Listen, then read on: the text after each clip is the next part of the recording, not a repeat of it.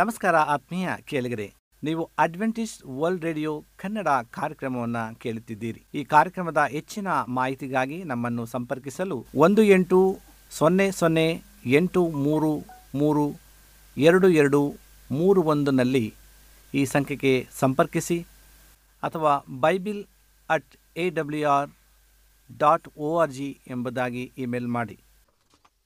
ಇದು Adventist world radio.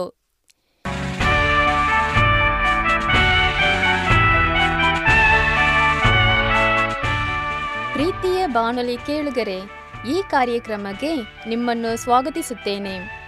ಈ ದಿನದ ನಮ್ಮ ಕಾರ್ಯಕ್ರಮದಲ್ಲಿ ದೇವರ ಸಂದೇಶ ಮತ್ತು ಸುಮಧುರವಾದ ಹಾಡುಗಳನ್ನು ನೀವು ಕೇಳಬಹುದು. ಈ ದಿನದ ದೇವರ ಸಂದೇಶವನ್ನು ಸಹೋದರ ಶಿವಕುಮಾರ್ ಅವರು ನೀಡಲಿದ್ದಾರೆ. ದೇವರ ಸಂದೇಶವನ್ನು ಕೇಳುವುದಕ್ಕಿಂತ ಮೊದಲು ಒಂದು ಸುಮಧುರವಾದ ಹಾಡನ್ನು ಕೇಳೋಣ.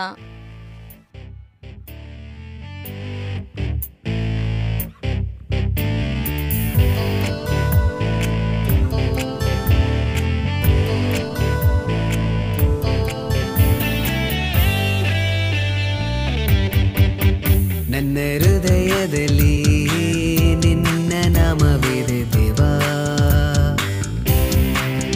ನನ್ನ ಮನಸ್ಸಿನಲ್ಲಿ ನಿನ್ನ ಹಾಡಿದೆ ದೇವಾ. ನನ್ನ ಹೃದಯದಲ್ಲಿ ನಿನ್ನ ನಾಮವಿದೆ ದೇವಾ, ನನ್ನ ಮನಸ್ಸಿನಲ್ಲಿ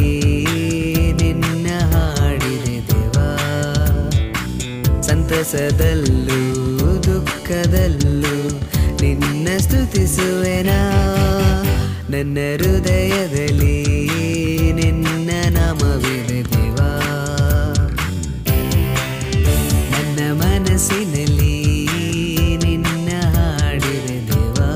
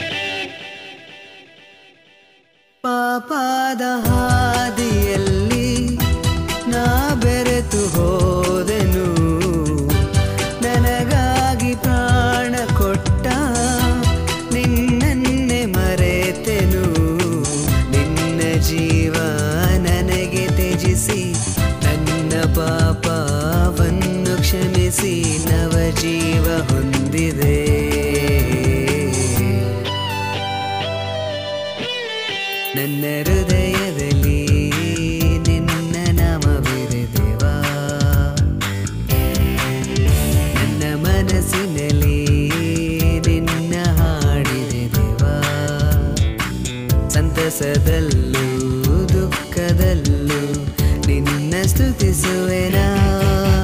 ನನ್ನ ಹೃದಯದಲ್ಲಿ ನಿನ್ನ ನಾಮವಿದೆ ದೇವಾ, ನನ್ನ ಮನಸ್ಸಿನಲ್ಲಿ ನಿನ್ನ ಹಾಡಿದೆ ದೇವಾ. ನೀವು ಕೇಳುತ್ತಿರುವುದು ಅಡ್ವೆಂಟಿಸ್ಟ್ ವರ್ಲ್ಡ್ ರೇಡಿಯೋ ಅಂಚೆಯ ಮೂಲಕ ನಮ್ಮನ್ನು ಸಂಪರ್ಕಿಸಬೇಕಾದ ವಿಳಾಸ Adventist media centre, post box number ಒಂದು ನಾಲ್ಕು ನಾಲ್ಕು ಆರು, ಮಾರ್ಕೆಟ್ ಯಾರ್ಡ್, ಪುಣೆ ನಾಲ್ಕು ಒಂದು ಒಂದು ಸೊನ್ನೆ ಮೂರು ಏಳು, ಮಹಾರಾಷ್ಟ್ರ, ಇಂಡಿಯಾ. ನಿಮ್ಮಲ್ಲಿ ಯಾವುದಾದರೂ ಪ್ರಾರ್ಥನಾ ಮನವಿಗಳು, ಸಂದೇಹಗಳು ಮತ್ತು ಹೆಚ್ಚಾಗಿ ಸತ್ಯವೇದದ ಪಾಠಗಳನ್ನು ಕಲಿಯಬೇಕೆಂದು ಬಯಸಿದಲ್ಲಿ ಒಂಬತ್ತು ಒಂಬತ್ತು ಸೊನ್ನೆ ಒಂದು ಆರು ಆರು ಮೂರು ಏಳು ಒಂದು ಒಂದು ಈ ನಂಬರಿಗೆ ನೀವು ಕರೆ ಮಾಡಬಹುದು ಅಥವಾ ವಾಟ್ಸಪ್ ಮೂಲಕ ನಮ್ಮನ್ನು ಸಂಪರ್ಕಿಸಬಹುದು. ಈ ದಿನದ ದೇವರ ಸಂದೇಶವನ್ನು ಸಹೋದರ ಶಿವಕುಮಾರ್ ಅವರು ನೀಡಲಿದ್ದಾರೆ. ಕ್ರಿಸ್ತನಂತೆ ಪ್ರೀತಿಸುವುದು. ಇಂದು ಅನೇಕರಿಗೆ ಇರುವ ಪ್ರಶ್ನೆ ಏನೆಂದರೆ, ಹೇಗೆ ನಾವು ಕ್ರಿಸ್ತನಂತೆ ಪ್ರೀತಿಸುವುದು ಎಂಬುದಾಗಿ ಹೇಳುವವರಾಗಿದ್ದಾರೆ. ಈ ವಿಷಯವನ್ನು ನಾವು ಧ್ಯಾನಿಸುವುದಕ್ಕೂ ಮೊದಲು ತಲೆಗಳನ್ನು ಬಾಗಿ ಪ್ರಾರ್ಥನೆ ಮಾಡೋಣ. ಪರಲೋಕವನ್ನು, ಭೂಲೋಕವನ್ನು, ಅದರಲ್ಲಿರ್ತಕ್ಕಂಥ ಸಮಸ್ತವನ್ನು ಸೃಷ್ಟಿ ಮಾಡಿರ್ತಕ್ಕಂಥ ಪರಲೋಕದ ತಂದೆಯೇ, ಈ ಒಂದು ಸಮಯದಲ್ಲಿ ಸ್ವಾಮಿ, ನಿನ್ನ ಮಕ್ಕಳಾಗಿ ಕೂಡಿ ಬಂದು ನಿನ್ನ ವಾಕ್ಯವನ್ನು ಧ್ಯಾನಿಸಲು ಹೋಗುವಾಗ ನಿನ್ನಂತೆ ನಾವು ಹೇಗೆ ಈ ಲೋಕದಲ್ಲಿ ಪ್ರೀತಿಯನ್ನು ಸಲ್ಲಿಸಬೇಕು ಎಂಬ ವಿಚಾರದ ಬಗ್ಗೆ ಕಲಿಯುವಾಗ ನೀನು ನಮ್ಮ ಸಂಗಡ ಇದ್ದು ಮಾತನಾಡು, ನಿನ್ನ ಗುಣಗಳನ್ನು ನಮಗೆ ತಿಳಿಯಪಡಿಸು, ಆಶೀರ್ವದಿಸು ಎಂಬುದಾಗಿ ಯೇಸು ಸ್ವಾಮಿ ಹೆಸರಿನಲ್ಲಿ ಪ್ರಾರ್ಥಿಸಿ ಬೇಡಿ ಹೊಂದಿದ್ದೇವೆ ನಮ್ಮ ತಂದೆಯೇ, ಆಮೇನ್. ಯೋಹಾನನು ಬರೆದ ಪುಸ್ತಕ ಹದಿಮೂರನೇ ಅಧ್ಯಾಯ ಮೂವತ್ತ್ನಾಲ್ಕನೇ ವಚನದಲ್ಲಿ, ನಾನು ನಿಮಗೆ ಒಂದು ಹೊಸ ಆಜ್ಞೆಯನ್ನು ಕೊಡುತ್ತೇನೆ, ಅದೇನೆಂದರೆ ನೀವು ಒಬ್ಬರನ್ನೊಬ್ಬರನ್ನು ಪ್ರೀತಿಸಬೇಕು, ನಾನು ನಿಮ್ಮನ್ನು ಪ್ರೀತಿಸಿದ ಮೇರೆಗೆ ನೀವು ಸಹ ಒಬ್ಬರನ್ನೊಬ್ಬರು ಪ್ರೀತಿಸಬೇಕು ಎಂಬುದೇ ಎಂಬುದಾಗಿ ತಿಳಿಸುತ್ತದೆ. ಅನೇಕರು ಹೇಳುವವರಾಗಿದ್ದಾರೆ, ನಿನ್ನ ನೆರೆಯವರನ್ನು ಪ್ರೀತಿಸಿದಂತೆ ನೀನು ಪ್ರೀತಿಸಬೇಕು ಎಂಬ ಹೊಸ ಒಡಂಬಡಿಕೆ ಆಜ್ಞೆಯು ಹೊಸ ಆಜ್ಞೆ ಎಂಬುದಾಗಿ ಹೇಳುವವರಾಗಿದ್ದಾರೆ. ಆದರೆ ಇದು ಹೊಸ ಆಜ್ಞೆಯಲ್ಲ, ಯಾಕೆಂದರೆ ನಿಮ್ಮ ನೆರೆಯವನನ್ನು ನಿಮ್ಮಂತೆ ಪ್ರೀತಿಸಬೇಕು ಎಂಬುದಾಗಿ ಯಾಜಕ ಕಾಂಡ ಪುಸ್ತಕ ಹತ್ತೊಂಬತ್ತನೇ ಅಧ್ಯಾಯ ಹದಿನೆಂಟನೇ ವಚನದಲ್ಲಿ ನೋಡಿದಾಗ, ಅಲ್ಲಿ ನಿನ್ನ ಪರದೇಶಸ್ಥರನ್ನು ನಿನ್ನಂತೆ ಪ್ರೀತಿಸಬೇಕು ಎಂಬುದಾಗಿಯೂ ಸಹ ತಿಳಿಸುತ್ತದೆ. ಹಾಗಾದರೆ ನಾನು ನಿಮಗೆ ಒಂದು ಹೊಸ ಆಜ್ಞೆಯನ್ನು ಕೊಡುತ್ತೇನೆ ಎಂದು ಯೇಸು ಯಾಕೆ ಹೇಳಿದನು? ಆತನು ತನ್ನ ಬೋಧನೆಯಲ್ಲಿ ನಾನು ನಿಮ್ಮನ್ನು ಪ್ರೀತಿಸಿದಂತೆ ಎಂಬುದಾಗಿ ಹೊಸ ಆಜ್ಞೆ ಎಂಬುದಾಗಿ ಹೇಳುವುದಿಲ್ಲ, ನಾನು ನಿಮ್ಮನ್ನು ಪ್ರೀತಿಸಿದಂತೆ ನೀವು ನಿಮ್ಮ ನೆರೆಯವರನ್ನು ಪ್ರೀತಿಸಬೇಕೆಂಬುದಾಗಿ ಹೇಳುವವರಾಗಿದ್ದಾರೆ. ಯೇಸು ಕ್ರಿಸ್ತನು ಈ ಲೋಕಕ್ಕೆ ಬರುವುದಕ್ಕಿಂತ ಮೊದಲು ಜನರಿಗೆ ದೇವರ ಪ್ರೀತಿ ಪರಿಪೂರ್ಣ ಉದಾಹರಣೆ ತಿಳಿದಿರಲಿಲ್ಲ. ಆದರೆ ಕ್ರಿಸ್ತನು ಈ ಲೋಕಕ್ಕೆ ಬಂದು ತನ್ನ ನಿಸ್ವಾರ್ಥ ಜೀವನ ಹಾಗೂ ಮರಣದ ಮೂಲಕ ಯೇಸು ಪ್ರೀತಿಯ ನಿಜವಾದ ಮತ್ತು ಆಳವಾದ ಅರ್ಥವನ್ನು ತಿಳಿಸಿಕೊಟ್ಟನು. ಕ್ರಿಸ್ತನು ಈ ಲೋಕಕ್ಕೆ ಬಂದ ವಿಷಯವನ್ನು ಒಬ್ಬರು ಈ ರೀತಿಯಾಗಿ ಹೇಳುವವರಾಗಿದ್ದಾರೆ, ಕ್ರಿಸ್ತನು ಹೇಳಿದ ಹಾಗೂ ಮಾಡಿದ ತೋರಿದ ಎಲ್ಲದರಲ್ಲಿಯೂ ಪ್ರೀತಿಯು ಕೇಂದ್ರಬಿಂದಾಗಿತ್ತು. ಈ ಲೋಕವನ್ನು ತನ್ನ ಪ್ರೀತಿಯ ತೋಳುಗಳಿಂದ ಹಿಡಿದುಕೊಳ್ಳಲು ಆತನು ಬಂದನು. ನಾವು ಆತನನ್ನು ನಮ್ಮ ಮಾದರಿಯನ್ನಾಗಿ ನೋಡಿಕೊಳ್ಳಬೇಕು ಹಾಗೂ ಆತನು ತೋರಿದ ಉದಾಹರಣೆಯನ್ನು ಅನುಸರಿಸಬೇಕು. ಯೇಸುವು ನಮ್ಮ ಮೇಲೆ ತೋರಿದಂತೆ ಪ್ರೀತಿಯನ್ನೇ ನಾವು ಇತರರಿಗೆ ತೋರಿಸಬೇಕು ಎಂಬುದಾಗಿ ಬರೆಯುವವರಾಗಿದ್ದಾರೆ. ಹಾಗಾದರೆ ಯೇಸು ಹೇಗೆ ಜೀವಿಸಿದನು? ಮತ್ತಾಯನು ಬರೆದ ಪುಸ್ತಕ ಒಂಬತ್ತನೇ ಅಧ್ಯಾಯ ಮೂವತ್ತ ಆರನೇ ವಚನದಲ್ಲಿ, ಕುರುಬನಿಲ್ಲದ ಕುರಿಗಳ ಹಾಗೆ ತೊಳಲಿ ಹೋಗಿದ್ದಿರಲ್ಲ ಎಂದು ಅವರ ಮೇಲೆ ಕನಿಕರ ಪಟ್ಟನೆಂಬುದಾಗಿ ತಿಳಿಸುತ್ತದೆ. ಈ ವಾಕ್ಯದಲ್ಲಿ ನಾವು ಗಮನಿಸಬೇಕಾದಂಥ ಯೇಸುವಿನ ವಿಷಯವೇನೆಂದರೆ, ಯೇಸು ಸ್ವಾಮಿ ಯಾವಾಗಲೂ ಸೈತಾನನ ಉಗ್ರವಾದ ದಾಳಿಗೆ ತುತ್ತಾಗುತ್ತಿದ್ದನು. ಆದರೆ ಆತನು ಇತರರಿಗೆ ಪ್ರೀತಿಯಿಂದ ಸೇವೆ ಮಾಡುವ ಸ್ವಾರ್ಥ ನಿಸ್ವಾರ್ಥ ಜೀವನ ನಡೆಸಿದನು. ಆತನ ಮುಖ್ಯವಾದ ಗುರಿ ಇತರರ ಮೇಲೆ ಕೇಂದ್ರೀಕೃತವಾಗಿತ್ತೇ ಹೊರತು ತನ್ನ ಮೇಲಲ್ಲ. ಬಾಲ್ಯದಿಂದ ಶಿಲುಬೆಯ ಮರಣದವರೆಗೆ ಯೇಸು ಇತರರಿಗಾಗಿ ಪ್ರೀತಿಯಿಂದ ಸೇವೆಯನ್ನು ಮಾಡಿದನು. ಆತನ ಸ್ವಇಚ್ಛೆಯಿಂದ ಸಂತೋಷವಾಗಿ ಸಹಾಯ ಮಾಡುವ ಕೈಗಳು ಪ್ರತಿಯೊಬ್ಬರ ಸಂಕಟವನ್ನು ಕಡಿಮೆ ಮಾಡಲು ಯಾವಾಗಲೂ ಸಿದ್ಧವಾಗಿದ್ದವು. ಸಮಾಜದಲ್ಲಿ ಕೀಳಾಗಿ ಎಣಿಸಲ್ಪಡುತ್ತಿದ್ದ ಮಕ್ಕಳು, ಮಹಿಳೆಯರು, ಪರದೇಶಿಗಳು, ಕುಷ್ಠರೋಗಿಗಳು ಮತ್ತು ಸುಂಕದವರನ್ನು ಯೇಸು ಪ್ರೀತಿಯಿಂದ ಆರೈಕೆ ಮಾಡಿದನು. ಆತನ ಸೇವೆ ಮಾಡಿಸಿಕೊಳ್ಳಲು ಬರಲಿಲ್ಲ, ಬದಲಾಗಿ ಸೇವೆ ಮಾಡುವುದಕ್ಕೆ ಬಂದನು ಎಂಬುದಾಗಿ ಮತ್ತಾಯನು ಬರೆದ ಪುಸ್ತಕ ಇಪ್ಪತ್ತನೇ ಅಧ್ಯಾಯ ಇಪ್ಪತ್ತೆಂಟನೇ ವಚನದಲ್ಲಿ ತಿಳಿಸುತ್ತದೆ. ಆದುದರಿಂದ ಆತನ ಉಪಕಾರಗಳನ್ನು ಮಾಡುತ್ತಾ ಸೈತಾನನಿಂದ ಬಾಧಿಸಲ್ಪಟ್ಟುವವರೆಲ್ಲರನ್ನ ಗುಣಮಾಡುತ್ತಾ ಸಂಚರಿಸಿದನು ಎಂಬುದಾಗಿ ಅಪೋಸ್ತಲರ ಕೃತ್ಯಗಳು ಹತ್ತನೇ ಅಧ್ಯಾಯ ಮೂವತ್ತೆಂಟನೇ ವಚನದಲ್ಲಿ ನಾವು ನೋಡುವವರಾಗಿದ್ದೇವೆ.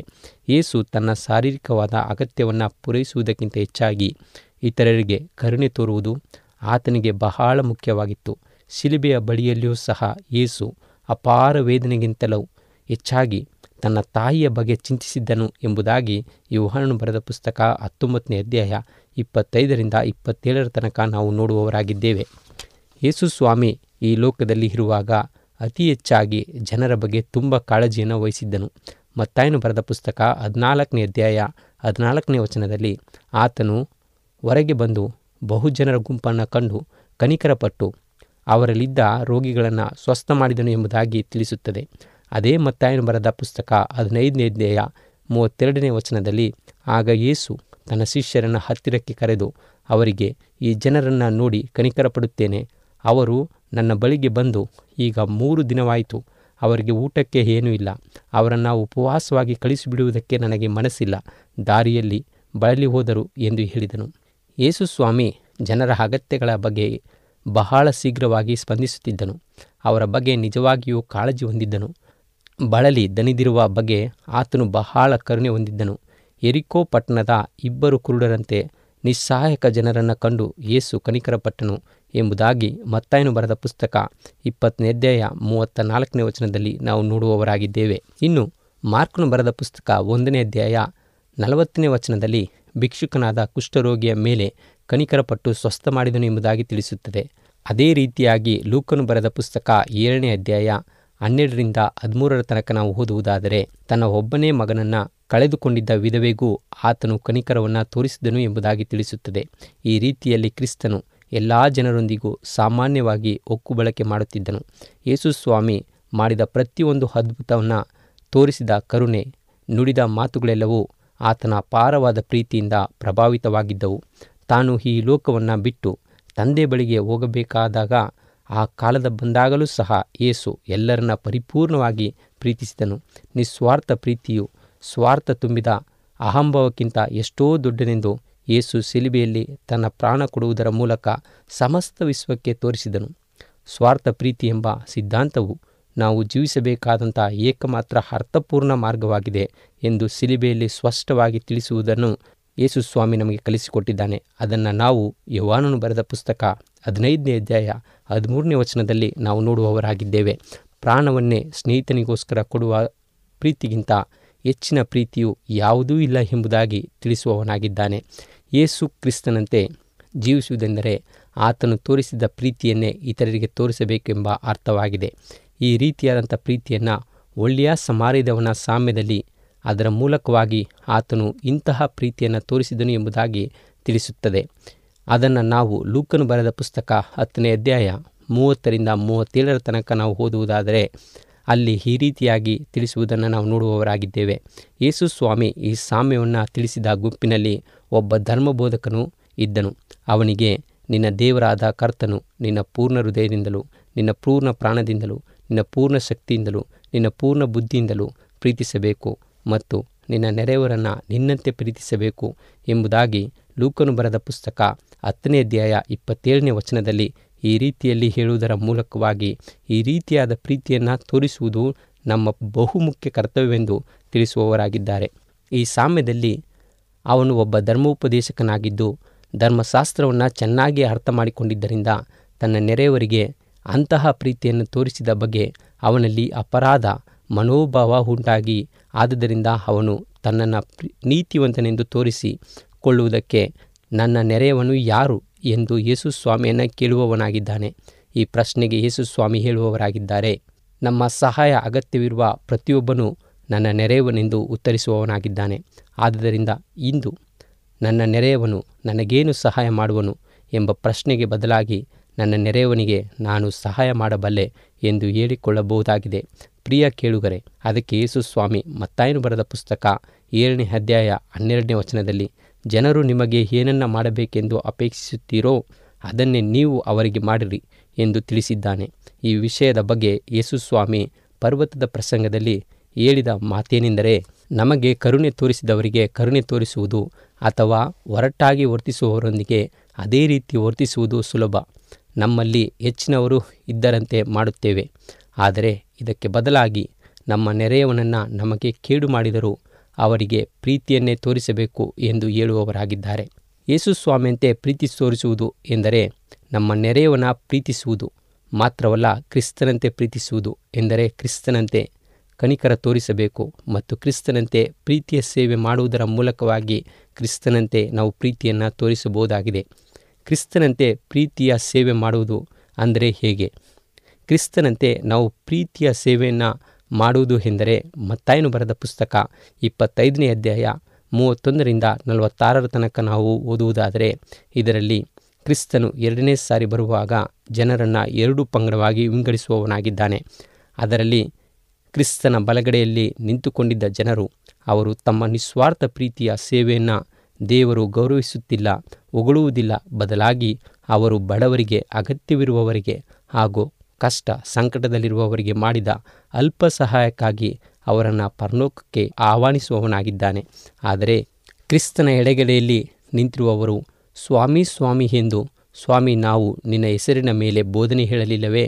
ನಿನ್ನ ಹೆಸರಿನ ಮೇಲೆ ದೆವ್ವಗಳನ್ನು ಬಿಡಿಸಲಿಲ್ಲವೇ? ನಿನ್ನ ಹೆಸರಿನ ಮೇಲೆ ಅನೇಕ ಮಹತ್ಕಾರ್ಯಗಳನ್ನು ಮಾಡಲಿಲ್ಲವೇ ಎಂದು ಹೇಳುವವರಾಗಿದ್ದಾರೆ. ಇವೆಲ್ಲವೂ ಒಳ್ಳೆಯ ಕಾರ್ಯಗಳೇ, ಆದರೆ ಪ್ರೀತಿ ಹಾಗೂ ಕಾಳಜಿ ಇಲ್ಲದ ಭಾವನೆಗಳ ವ್ಯರ್ಥ ಎಂಬುದಾಗಿ ಇಲ್ಲಿ ಯೇಸು ಸ್ವಾಮಿ ತಿಳಿಸುವವರಾಗಿದ್ದಾರೆ. ಅದೇ ಮತ್ತಾಯನು ಬರೆದ ಸುವಾರ್ತೆ ಪುಸ್ತಕ ಏಳನೇ ಅಧ್ಯಾಯ ಇಪ್ಪತ್ತ್ಮೂರನೇ ವಚನದಲ್ಲಿ, ಈ ಜನರು ತಾವು ಕ್ರಿಸ್ತನು ಸೇವಿಸಿದ್ದೇವೆ ಎಂದು ಹೇಳಿಕೊಳ್ಳುತ್ತಾರೆ, ಆದರೆ ನಿಮ್ಮನ್ನು ನಾನೆಂದೂ ಹರಿಯನೆಂದು ಕರ್ತನು ಹೇಳುವವನಾಗಿದ್ದಾನೆ. ಯಾಕೆಂದರೆ ಅವರು ಎಂದೂ ಸಹ ಆತನನ್ನಾಗಲಿ ಅಥವಾ ಆತನ ಮಕ್ಕಳನ್ನಾಗಲಿ ಪ್ರೀತಿಸಲಿಲ್ಲ. ಅವರು ನಿಜ ಧರ್ಮದ ತತ್ವವನ್ನು ಅನುಸರಿಸಲಿಲ್ಲ. ಹಾಗಾದರೆ ನಿಜ ಧರ್ಮವೆಂದರೇನು ಎಂಬುದಾಗಿ ಯಾಕೋಬನು ಬರೆದ ಪತ್ರಿಕೆ ಒಂದನೇ ಅಧ್ಯಾಯ ಇಪ್ಪತ್ತೇಳನೇ ವಚನದಲ್ಲಿ, ದಿಕ್ಕಿಲ್ಲದವರನ್ನು, ವಿಧವೆಯರನ್ನು ಪರಾಮರಿಸಿ ಪ್ರಪಂಚದ ದೋಷವೂ ಹತ್ತದಂತೆ ದೇವರ ಸನ್ನಿಧಿಯಲ್ಲಿ ಶುದ್ಧವೂ ನಿರ್ಮಲವೂ ಆಗಿರುವುದೇ ನಿಜವಾದ ಧರ್ಮದ ಅರ್ಥ ಎಂಬುದಾಗಿ ತಿಳಿಸುತ್ತದೆ. ಆದುದರಿಂದ ಕ್ರಿಸ್ತನಂತೆ ಪ್ರೀತಿಸುವುದು ಎಂದರೆ ಕ್ರಿಸ್ತನಂತೆ ಎಲ್ಲರ ಮೇಲೆಯೂ ಕನಿಕರ ತೋರಿಸುವುದು, ಕ್ರಿಸ್ತನಂತೆ ಎಲ್ಲರನ್ನ ಪ್ರೀತಿಸುವುದು, ಕ್ರಿಸ್ತನಂತೆ ಪ್ರೀತಿಯಿಂದ ಸೇವೆ ಮಾಡುವುದು. ಇಷ್ಟು ಮಾತ್ರವಲ್ಲದೆ ಕ್ರಿಸ್ತನಂತೆ ಪ್ರೀತಿಸುವುದು ಎಂದರೆ ಕ್ರಿಸ್ತನಂತೆ ವೈರಿಗಳನ್ನು ಪ್ರೀತಿಸುವುದು. ಅದಕ್ಕೆ ಯೇಸು ಸ್ವಾಮಿ ಲೂಕನು ಬರೆದ ಸುವಾರ್ತೆ ಪುಸ್ತಕ ಆರನೇ ಅಧ್ಯಾಯ ಇಪ್ಪತ್ತೇಳರಿಂದ ಇಪ್ಪತ್ತೆಂಟನೇ ವಚನದಲ್ಲಿ ಹೀಗೆ ಹೇಳುವವರಾಗಿದ್ದಾರೆ, ನಿಮಗೆ ನಾನು ಹೇಳುವುದೆಂದರೆ ನಿಮ್ಮ ವೈರಿಗಳನ್ನು ಪ್ರೀತಿಸಿರಿ, ನಿಮ್ಮನ್ನು ಹಾಗೆ ಮಾಡುವವರಿಗೆ ಉಪಕಾರ ಮಾಡಿರಿ, ನಿಮ್ಮನ್ನು ಬೈಯುವವರಿಗೋಸ್ಕರ ದೇವರಲ್ಲಿ ಪ್ರಾರ್ಥಿಸಿರಿ ಎಂದು ಹೇಳುವವರಾಗಿದ್ದಾರೆ. ನಮ್ಮ ವೈರಿಗಳನ್ನು ಪ್ರೀತಿಸುವುದು ಬೇರೆಯವರಿಗೆ ನಾವು ಮಾಡುವ ನಿಜ ಕ್ರೈಸ್ತ ಧರ್ಮದ ಅತ್ಯಂತ ದೊಡ್ಡ ಸಾಕ್ಷಿಯಾಗಿದೆ. ಒಬ್ಬ ವೈರಿಯು ನಮಗೆ ಮೂರು ವಿಧವಾಗಿ ಹಗೆತನ ತೋರಿಸಬಹುದು.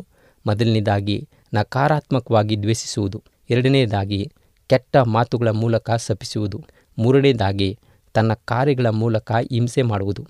ಈ ರೀತಿಯ ಮೂರು ವಿಧವಾದ ಕ್ರೂರತ್ವಕ್ಕೆ ನಾವು ಪ್ರೀತಿಯ ಮೂರು ಉದಾಹರಣೆಗಳ ಮೂಲಕ ನಡೆದುಕೊಳ್ಳಬೇಕೆಂದು ಕ್ರಿಸ್ತನು ತಿಳಿಸುವವನಾಗಿದ್ದಾನೆ. ಅದೇನೆಂದರೆ, ಮೊದಲನೇದಾಗಿ ಅವರಿಗೆ ಒಳ್ಳೆಯದನ್ನು ಮಾಡಬೇಕು, ಎರಡನೇದಾಗಿ ದೇವರು ಅವರಿಗೆ ಸಹಾಯ ಮಾಡುವಂತೆ ನಾವು ಪ್ರಾರ್ಥಿಸಬೇಕು, ಮೂರನೇದಾಗಿ ಅವರ ಬಗ್ಗೆ ಒಳ್ಳೆಯ ಮಾತುಗಳನ್ನಾಡಿ ಆಶೀರ್ವದಿಸಬೇಕು. ಯಾಕೆಂದರೆ ರೋಮಾಪುರದವರಿಗೆ ಬರೆದ ಪತ್ರಿಕೆ ಹನ್ನೆರಡನೇ ಅಧ್ಯಾಯ ಇಪ್ಪತ್ತೊಂದನೇ ವಚನದಲ್ಲಿ, ಕೆಟ್ಟತನಕ್ಕೆ ಸೋತು ಹೋಗುವುದೇ ಒಳ್ಳೆತನದಿಂದ ಕೆಟ್ಟತನವನ್ನು ಸೋಲಿಸುವಂತೆ ತಿಳಿಸುವವನಾಗಿದ್ದಾನೆ.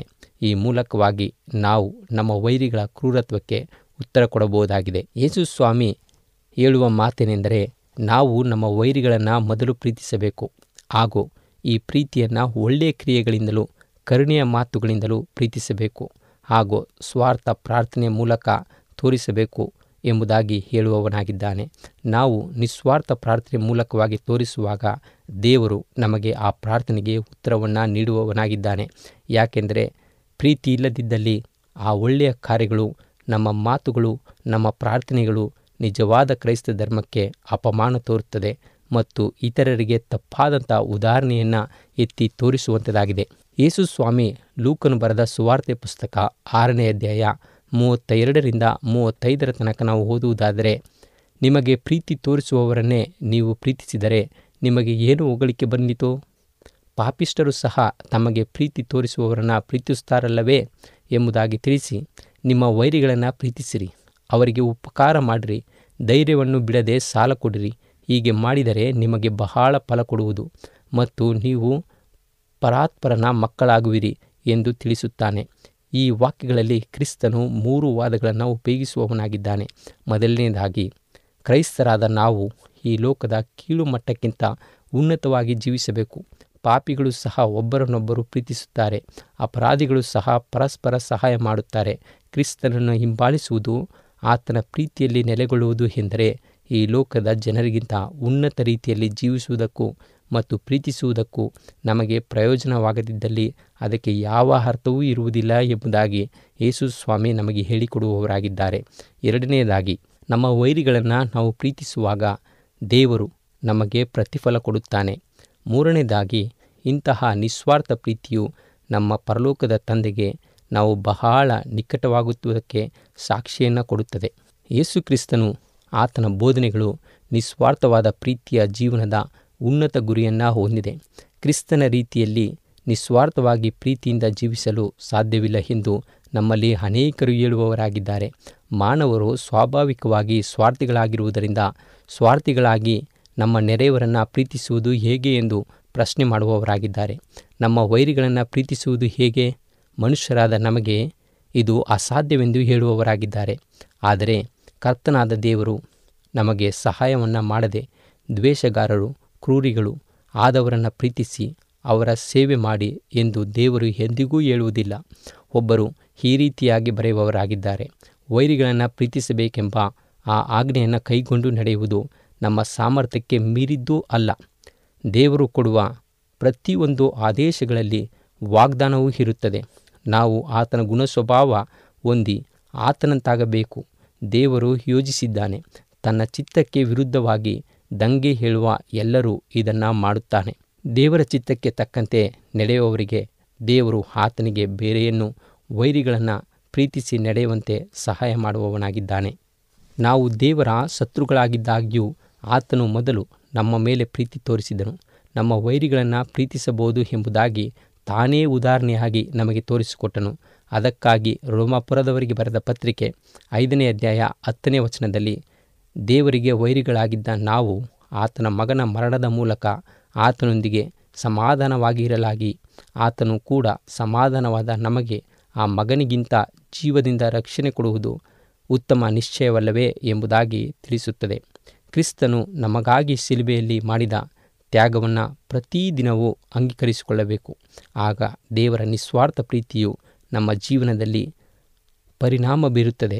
ಕ್ರಿಸ್ತನು ನಮಗಾಗಿ ತೋರಿಸಿದ ದೇವರ ಪ್ರೀತಿಯನ್ನು ಅರ್ಥ ಮಾಡಿಕೊಂಡು ಅದನ್ನು ಅನುಭವಿಸಿದಾಗ ಆತನ ಪ್ರೀತಿಯು ನಮ್ಮ ವೈರಿಗಳು ಸೇರಿದಂತೆ ಇತರರಿಗೆ ಅರಿಯುತ್ತದೆ. ಈ ಪಾಪದ ಲೋಕದಲ್ಲಿ, ಒತ್ತಡದ ಜೀವಿತದಲ್ಲಿ ನಮ್ಮ ನೆರೆಯವರಿಗೆ, ಬಡವರಿಗೆ ಹಾಗೂ ಕಷ್ಟ ಸಂಕಟದಲ್ಲಿರುವವರಿಗೆ ಕರುಣೆಯ ಮಾತುಗಳು ಅಗತ್ಯವಿದೆ. ನಮ್ಮ ಪ್ರೀತಿಯ ಅಗತ್ಯವಿರುವ ಎಷ್ಟೋ ಅನಾಥರುಗಳಿಗೆ ದೇವರ ಕು ಮಹಾ ಕುಟುಂಬದ ಸದಸ್ಯರಾಗಬೇಕೆಂದು ಆಸೆ ಇದೆ. ಅವರನ್ನು ನಾವು ದೇವರ ಬಳಿಗೆ ಕರೆತರಬೇಕು. ಆದುದರಿಂದ ದೇವರ ಮಕ್ಕಳಾದ ನಾವು ಅವರ ಜವಾಬ್ದಾರಿ ಹೊರಬೇಕಾಗಿದೆ. ಅವರ ಬಗ್ಗೆ ನಾವು ಕಾಳಜಿಯಿಂದ ಆರೈಕೆ ಮಾಡಬೇಕೆಂದು ದೇವರು ನಮಗೆ ತಿಳಿಸುವವನಾಗಿದ್ದಾನೆ. ಆದುದರಿಂದ ಕ್ರಿಸ್ತನಂತೆ ಪ್ರೀತಿಸುವುದು ಎಂದರೆ ಆತನಂತೆ ಕನಿಕರ ತೋರುವುದು, ಆತನಂತೆ ಪ್ರೀತಿಯಿಂದ ಸೇವೆ ಮಾಡುವುದು, ಆತನಂತೆ ನಮ್ಮ ವೈರಿಗಳನ್ನು ಪ್ರೀತಿಸುವುದು, ಆತನಂತೆ ನಮ್ಮ ನೆರೆಯವರನ್ನು ಪ್ರೀತಿಸುವುದು. ಇದನ್ನು ನಾವು ಮಾಡಬೇಕಾಗಿದೆ. ಕ್ರಿಸ್ತನು ಹೇಗೆ ತನ್ನ ತಂದೆಯ ಚಿತ್ತವನ್ನು ಒಪ್ಪಿಸಿಕೊಟ್ಟನೋ ಅದೇ ರೀತಿಯಲ್ಲಿ ನಾವು ಸಹ ಆತನ ಚಿತ್ತಕ್ಕೆ ಒಪ್ಪಿಸಿಕೊಡಬೇಕು. ಆತನ ಚಿತ್ತಕ್ಕೆ ಒಪ್ಪಿಸಿಕೊಟ್ಟು ಕ್ರಿಸ್ತನಂತೆ ಪ್ರೀತಿಯನ್ನು ನಾವು ತೋರುತ್ತೇವೆ ಎಂಬುದಾಗಿ ನೀವು ಇಂದು ಹೇಳುವುದಾದರೆ ನನ್ನ ಸಂಗಡ ಪ್ರಾರ್ಥನೆ ಮಾಡಿರಿ. ಪ್ರಾರ್ಥನೆ ಮಾಡೋಣ. ಪರಲೋಕವನ್ನು, ಭೂಲೋಕವನ್ನು, ಅದರಲ್ಲಿರ್ತಕ್ಕಂಥ ಸಮಸ್ತವನ್ನು ಸೃಷ್ಟಿ ಮಾಡಿರ್ತಕ್ಕಂಥ ದೇವರೇ, ನೀನು ಪ್ರೀತಿ ಸ್ವರೂಪಿ ಸ್ವಾಮಿ. ಈ ಲೋಕಕ್ಕೆ ಆ ಪ್ರೀತಿಯನ್ನು ತೋರಿಸಲು ಬಂದೆ ಸ್ವಾಮಿ. ಆ ಪ್ರೀತಿಯನ್ನು ನಾವು ಅರಿತುಕೊಂಡವರಾಗಿದ್ದೇವೆ ಎಂದು ಸ್ವಾಮಿ, ನೀನು ನಮಗೆ ಆ ಪ್ರೀತಿಯ ಮಾರ್ಗದಲ್ಲಿ ನಡೆಯಲು ಸಹಾಯ ಮಾಡು. ಕೇಳುಗರ ಹೃದಯದಲ್ಲಿ ನೀನು ಮಾತನಾಡು. ನಿನ್ನ ಪ್ರೀತಿಯನ್ನು ಅರಿತುಕೊಂಡು ಈ ಲೋಕದಲ್ಲಿ ನಿನ್ನ ಪ್ರೀತಿಯನ್ನು ಎಲ್ಲರಿಗೂ ಹಂಚಿ ಪರಲೋಕದ ಪ್ರೀತಿಯಲ್ಲಿ ನಾವು ನೆಲೆಗೊಳ್ಳಲು ಸಹಾಯ ಮಾಡು. ಆಶೀರ್ವದಿಸು ಎಂಬುದಾಗಿ ಯೇಸು ಸ್ವಾಮಿ ಹೆಸರಿನಲ್ಲಿ ಪ್ರಾರ್ಥಿಸಿ ಬೇಡಿ ಹೊಂದಿದ್ದೇವೆ ನಮ್ಮ ತಂದೆಯೇ, ಆಮೇಲೆ. ಈ ದಿನದ ಸಂದೇಶ ನಿಮಗೆ ಆಶೀರ್ವಾದ ತಂದಿದೆ ಎಂದು ನಾವು ಕ್ರಿಸ್ತನಲ್ಲಿ ನಂಬುತ್ತೇವೆ. ಇನ್ನೂ ಹೆಚ್ಚಾಗಿ ದೇವರ ವಾಕ್ಯವನ್ನು ತಿಳಿದುಕೊಳ್ಳಲು ಬಯಸಿದಲ್ಲಿ ಒಂದು ಎಂಟು ಸೊನ್ನೆ ಸೊನ್ನೆ ಎಂಟು ಮೂರು ಮೂರು ಎರಡು ಎರಡು ಮೂರು ಒಂದಕ್ಕೆ ಸಂಪರ್ಕಿಸಬಹುದು ಅಥವಾ Bible at A W R dot O R ಜಿಗೆ ಇಮೇಲ್ ಮಾಡಬಹುದು. ಇನ್ನು ನಮ್ಮನ್ನು ಇಮೇಲ್ ಮೂಲಕವೂ ಸಂಪರ್ಕಿಸಬಹುದು. ನಮ್ಮ ಇಮೇಲ್ ವಿಳಾಸ Kannada R S A M C at S U D Adventist dot O R G. K A N N A D A R S A M C at S U D A D V E N T I S T dot O R G ಅಥವಾ ಒಂಬತ್ತು ಒಂಬತ್ತು ಸೊನ್ನೆ ಒಂದು ಆರು ಆರು ಮೂರು ಏಳು ಒಂದು ಒಂದು ಈ ನಂಬರಿಗೆ ಕರೆ ಮಾಡಬಹುದು ಅಥವಾ ವಾಟ್ಸಪ್ ಮಾಡಬಹುದು. ಮತ್ತು ನಾನು ನಿಮ್ಮ ಸಹೋದರಿ ಮರಗದಂ ಈ ಕಾರ್ಯಕ್ರಮವನ್ನು ಮುಗಿಸುತ್ತಿದ್ದೇವೆ. ದೇವರು ನಿಮ್ಮನ್ನು ಆಶೀರ್ವದಿಸಲಿ. ಮತ್ತೆ ಭೇಟಿಯಾಗೋಣ. ಧನ್ಯವಾದಗಳು.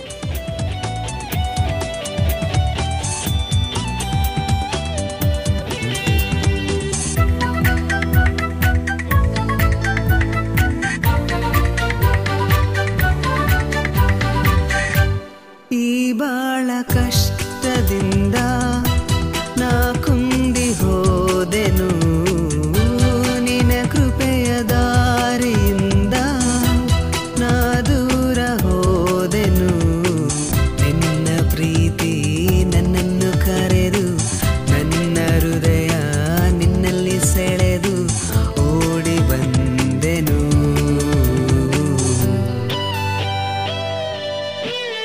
ನನ್ನ ಹೃದಯದಲ್ಲಿ ನಿನ್ನ ನಾಮವಿದೆ ದೇವಾ, ನನ್ನ ಮನಸ್ಸಿನಲ್ಲಿ ನಿನ್ನ ಹಾಡಿದೆ ದೇವಾ.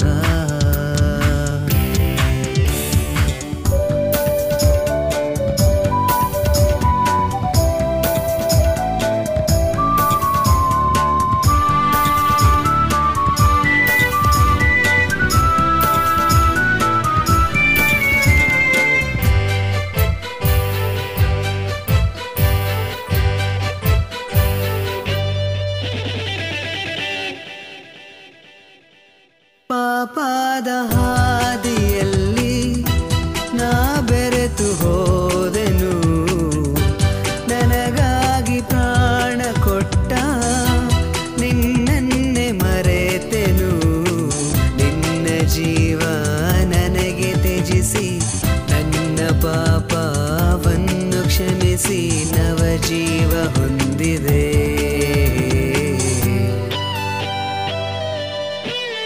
ನನ್ನ ಹೃದಯದಲ್ಲಿ ನಿನ್ನ ನಾಮವಿದೆ ದೇವಾ, ನನ್ನ ಮನಸ್ಸಿನಲ್ಲಿ ನಿನ್ನ ಹಾಡಿದೆ ದೇವಾ. ಸಂತಸದಲ್ಲೂ ದುಃಖದಲ್ಲೂ ನಿನ್ನ ಸ್ತುತಿಸುವೆನಾ, ನನ್ನ ಹೃದಯದಲ್ಲಿ ನಿನ್ನ ನಾಮವಿದೆ ದೇವಾ, ಮನಸ್ಸಿನಲ್ಲಿ ನಿನ್ನ ಹಾಡಿದೆ ದೇವಾ.